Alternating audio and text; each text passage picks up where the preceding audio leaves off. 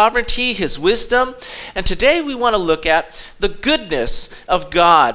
You know, one of the catchphrases that you hear is when we say, I don't know if this still works, but we say, God is good. And people say all the time, and then we say all the time, God is good. So the older people, we know this, I don't know. But um, we have regular celebrate God moments where we hear personal testimonies about the goodness of God. And today we want to look at a psalm uh, that's King David's actually, his personal declaration that God is indeed good. And I'd like you to turn with me to Psalm chapter 34, verse 1. Psalm chapter 34, verse 1. And let's stand in reverence for the word of God.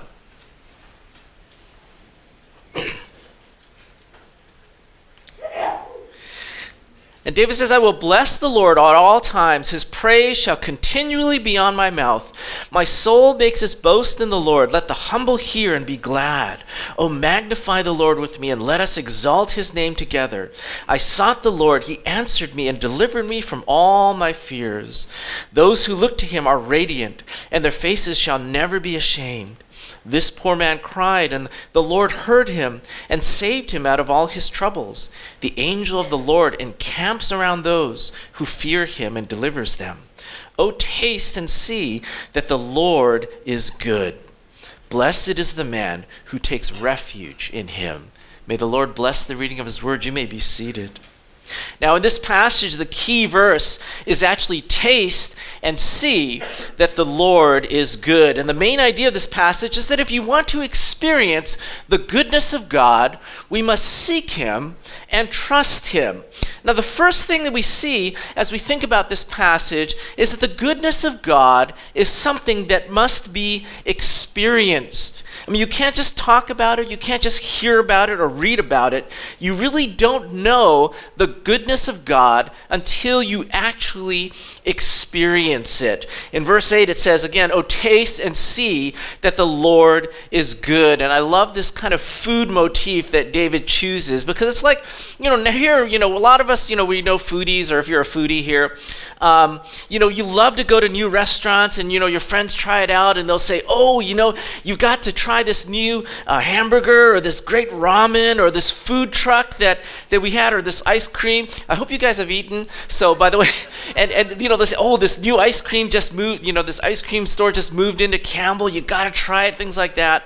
And, and so you hear all these things about this food and you're like, oh, you know, but, you know, food is is always a, a first-hand experience, right? I mean, you can't um, you can tell someone how good it tastes. You can try your best to kind of describe it, but they really have to taste it for themselves in order to really understand, you know, how good it is, right? You know, say, oh, you got to taste this grass-fed Kobe burger, you know. It's like you can describe it, but you actually have to try it to really see what it's like. Or this new fish taco, or this fresh fresh brewed boba, or something like that. It's like no, you gotta try it. It's so good, you know.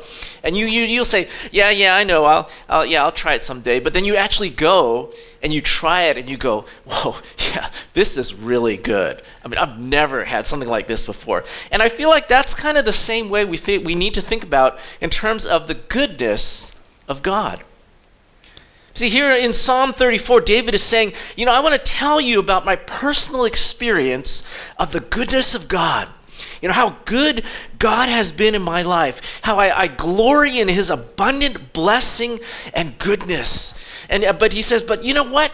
It's, it's not enough. He says, You got to experience this goodness for yourself. You may, that you, he wants us to join in in this wonderful experience of the goodness of God, this grand chorus of praise and, and worshiping God for the good things that he does. And again, you know, you don't know the goodness of God until you've experienced it personally. That's really what David is saying. And he says, I will bless the Lord at all times. Praise shall continually be in my mouth. My soul will make boasts in the Lord. Let the humble hear and be glad. And then in verse 3, he invites everyone to join him and he says, Magnify the Lord with me and let us exalt his name together. And then in verse 4 through 6, David describes his specific reasons for praise. And he says, I sought the Lord, he answered me and he delivered me from all my fears. This poor man, meaning himself, cried out, And the Lord heard him and saved him out of all his troubles. Now, we know that what David is exactly speaking about because it's written there actually at the top of, of if you have your Bibles, it will have the little t- uh, uh, post or prescript, whatever you call there. And David is speaking specifically about a time when he almost died at the hands of a foreign king called Abimelech. Now, just to give some background, David was running away from the murderous king Saul because Saul saw David as, as someone who's going to take his power, and Saul actually literally tried to kill him. And Saul was chasing David, and so David runs and he comes to the fortress of the Philistines, which rule which is ruled by King Achish, and his you know his other name is Abimelech. And David's hoping, he's desperate for just a place to hide, a place to find protection. But one of Abimelech's servants recognizes David and he says, Hey, uh, he says to the king, This is the guy who fought against you and actually defeated you in battle. And so Abimelech, so David realizes, oh my gosh, I'm in big trouble now. And uh, because Abimelech now can basically execute him. Uh, but David basically he feigned madness, and Abimelech, instead of taking him in and killing him, Abimelech says, Get this guy out of here. I don't want him near me. And so this incident occurs rather quickly in 1 Samuel, but in verse 30, in Psalm 34, we see what David is thinking as he looks back on this particular. Um, on this particular uh, dilemma or, or, or threat in his life. And David says, he says, I sought the Lord, and he answered me, and he delivered me from all my fears. Fears here is literally the idea of stark, utter terror. I mean, David knew basically he was going to die and, and he cried out to the Lord. And in the last minute, God saved him. He said, This poor man, you know, cried out to God. Poor here means, ex- doesn't mean uh, uh, financially poor, it means physically exhausted. It means to no physical strength, it means you're actually lying on the ground and you can't even, you know, have the strength to lift yourself up. And so David says, he, this poor man, he cried out to God, and God heard him, and God lifted him out of this problem. And David says, you know, it's as if an, an an army of angels encamped around me because he, he you know saul's behind him pursuing him. Abimelech's in front of him, wanting to kill him. And so he's surrounded by the enemies. He has nowhere to go. But he says, But the Lord encamps his angels around me. So there's no fear. So I'm not afraid. And it's in this situation where David says, Taste and see that the Lord is good. And, and he says, You know, God is so good through this experience of, of salvation. Now, I, I can, at this moment, you know, I can think of a few times in my life when personally the goodness of God was like the only thing that I was thinking in my mind. I, I think about um, when Rita and I got married. You know, the doors opened up and she walked down the aisle. The first, the, well, the, the, the first thought of my mind was Rita's so beautiful. The second thought of my mind was God is so good. I mean, that's all I kept thinking. God is so good. I mean, I'm not thinking about, you know, what I'm supposed to say or what's going to happen. I'm just thinking, God is so good. God, you're so good. When I think about uh, uh, when Matthew graduated, when Lauren graduated from college, and both Rita and I were sitting there, and we were just, so all we could think of just with tears saying, God is so good. I mean, what did we do to deserve what God has done in the lives of our children? We can't describe it. And, and, and I can think of, of just these milestones where there's just overwhelming sensation, and all you can think of is the goodness of God. And, and, and there's, there's, there's no way you can describe it, there's no way I can like explain it to you it's just that's all we say over and over again god is so good and and in these situations too as well these were not easy situations.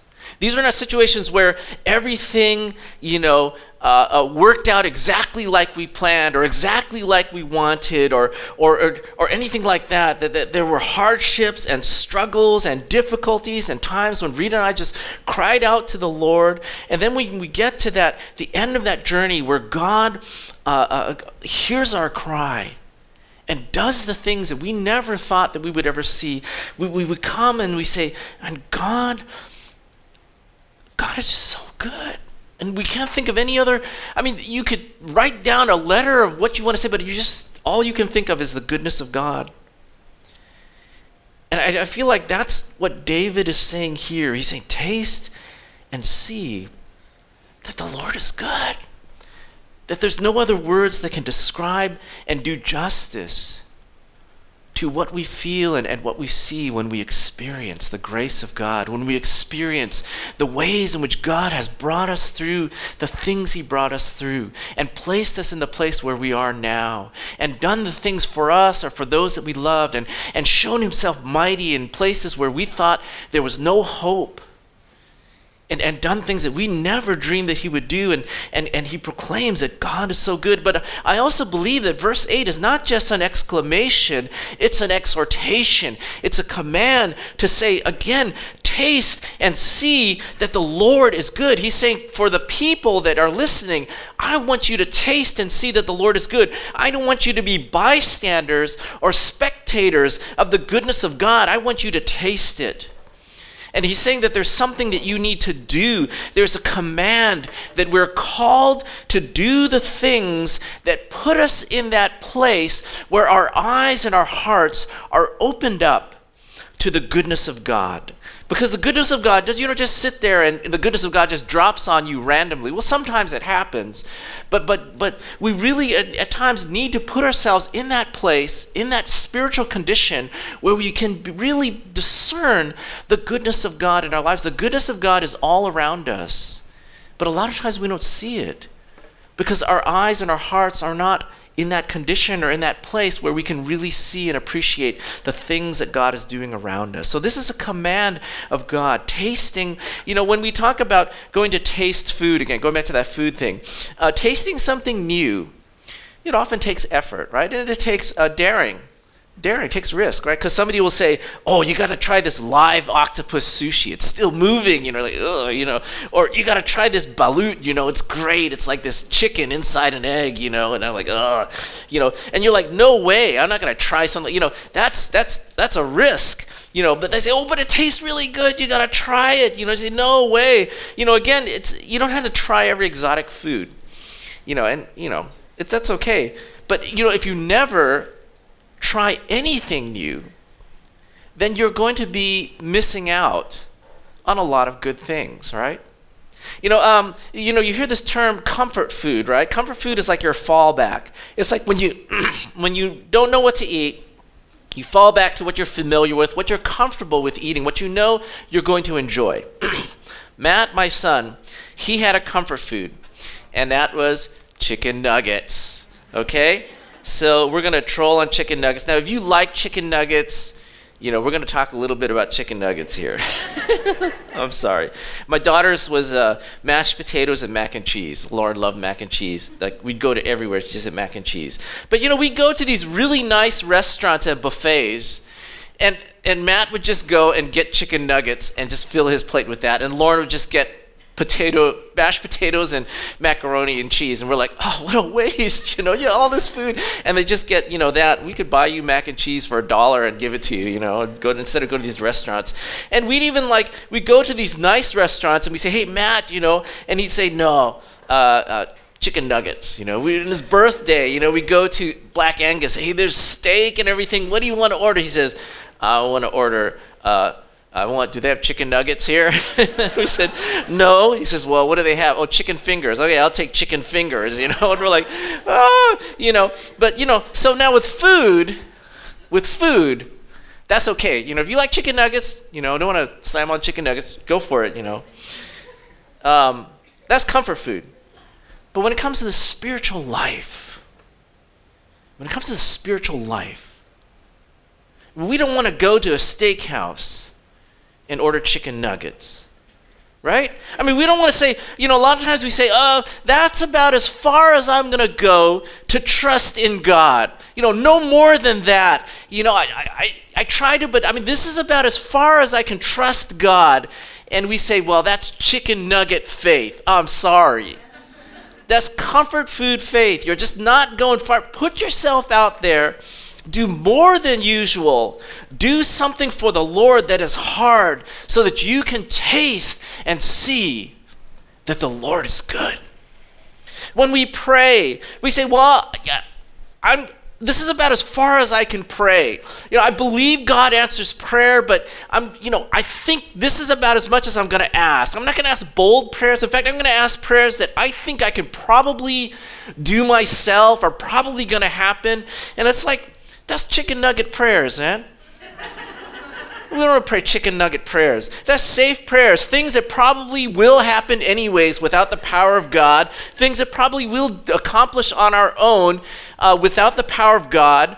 Uh, God says God can do, the Bible says God can do anything if we abide in Him. That we can ask for a mountain to move. If there's a mountain in front of us, we can ask the mountain to move, and God will move that mountain. And, and He says if we don't believe, then we won't receive what we ask in prayer.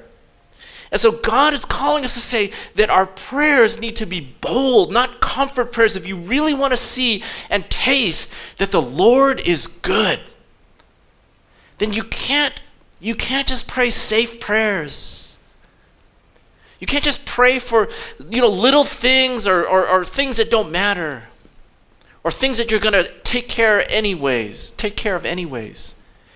If you want to experience the goodness of God, we got to put ourselves out there in prayer and really say, God, I'm depending on you for this. I'm calling out to you for this. God, I'm asking for you to do the things that, that I know you can do and I know that I can't do. And we bring those things before the Lord so that when the Lord answers those prayers, then we can really say, wow, the Lord is so good. He is so good. When we step out and serve the Lord and we trust the Lord and we say, well, this is about as far as I'm going to go. Living Hope, we're not going to have any chicken nuggets serving here. Because here we want to say, hey, even in the places where we serve, okay, you we don't say, you know, go out and serve in places you don't feel comfortable. If you love working with children, you love working with youth, whatever, you know, we go for it. But even in those situations, God will call us to step out in faith in the way that we serve, in the way that we, we, we love, in the way that we, we, we, serve the Lord. We don't sit back and say, oh, well, I'm really good at music and this is so easy and I'm so talented. I can just go up and I could play anything and it's no problem. That's not really uh, trusting the Lord and pushing out there. We say, oh, well, I've served with children so long, I know exactly what to do. As long as the kids behave, I'm good, you know, it's no problem. And, uh, and, and we say, oh, you know, it's easy, we can do this. Or I've taught this lesson so many times, you know, I can just whip out a lesson and just do it and things like that. We say, no, that's not, that's, that's serving, um, chicken nugget serving, okay? We really want to taste and see that the Lord is good. We don't want to be comfort serving.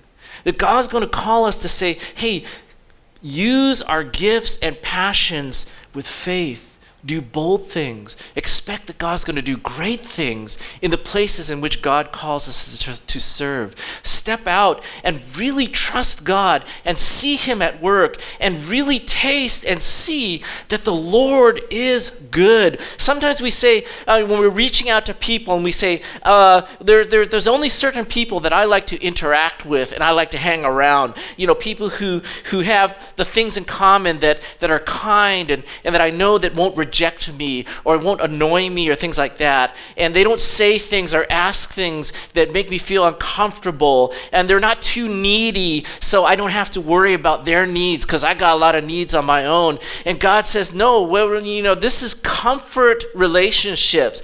God says, go out and reach to the Samaritan be the neighbor, whoever the neighbor is, whoever the person is in front of you, be that neighbor, and you will taste and you will see that the Lord is good.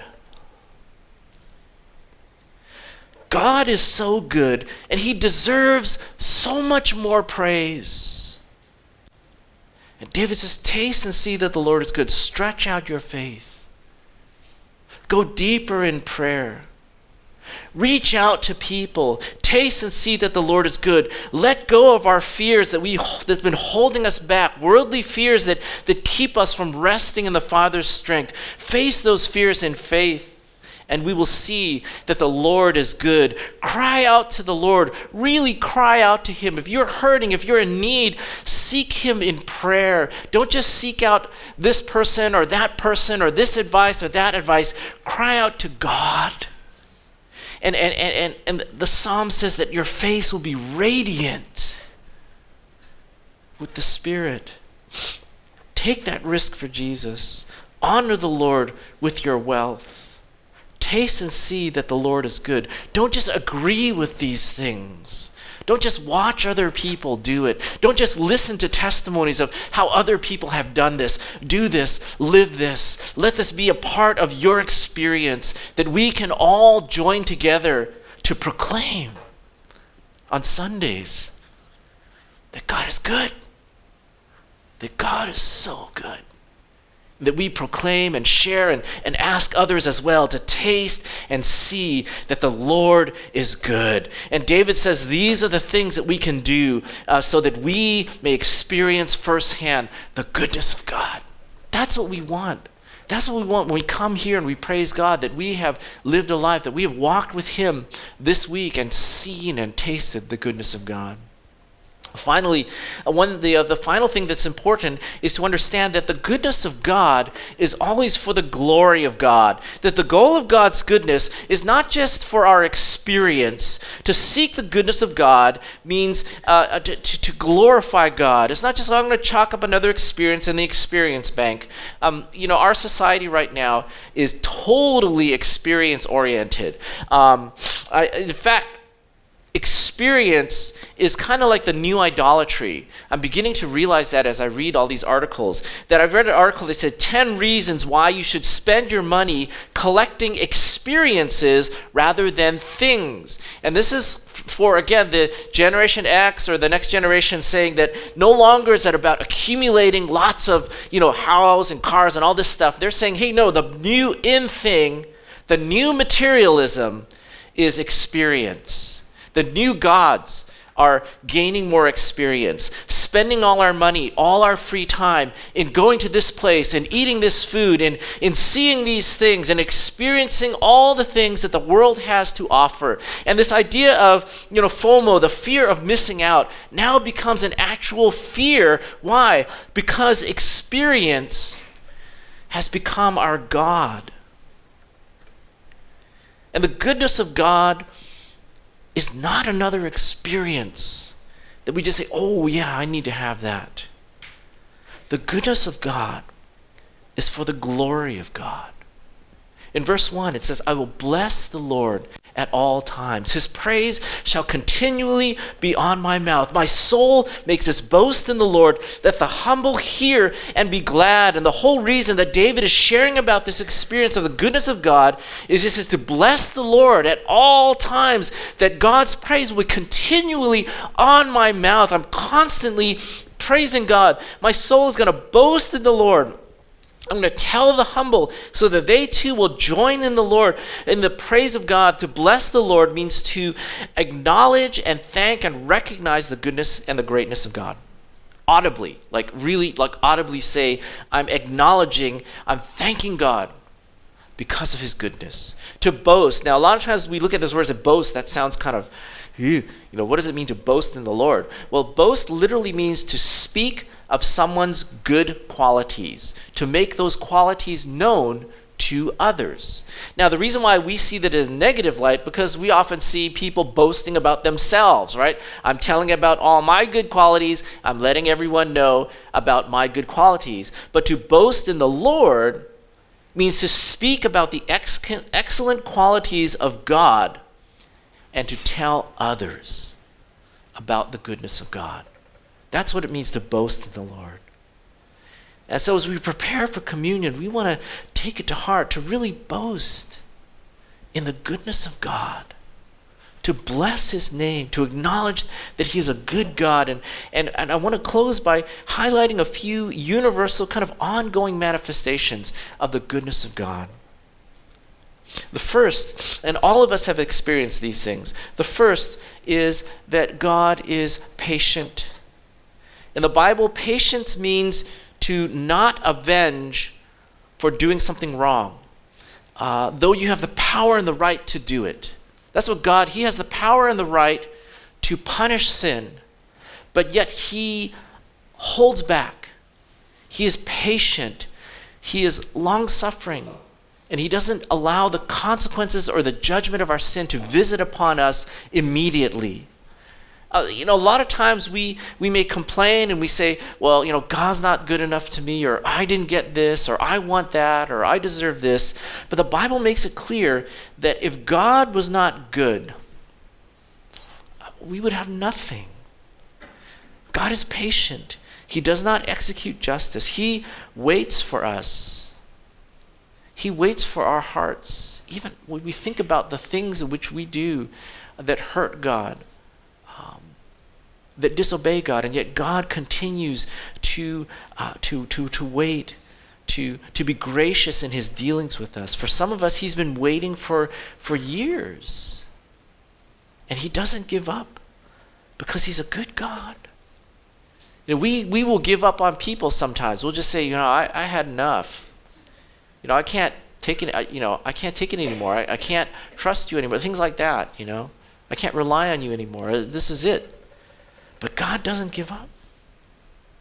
He's patient. He's patient with each one of us. Another manifestation of God's goodness is His provision. Now, every day when we get up and we see the sunshine, we say, man, what a beautiful day. When you have a hard day, you know, we had a, Rita and I had a hard day, and we, we, we you know, talking about stuff, and uh, at work and stuff, and then we get into the car and we're driving and we're still thinking about, oh, you know, this and that. And then you look up and you see um, the sunset and it's beautiful. I was so beautiful. It's just purple and orange. It's just beautiful. And we say, wow, God made that. And God is so good.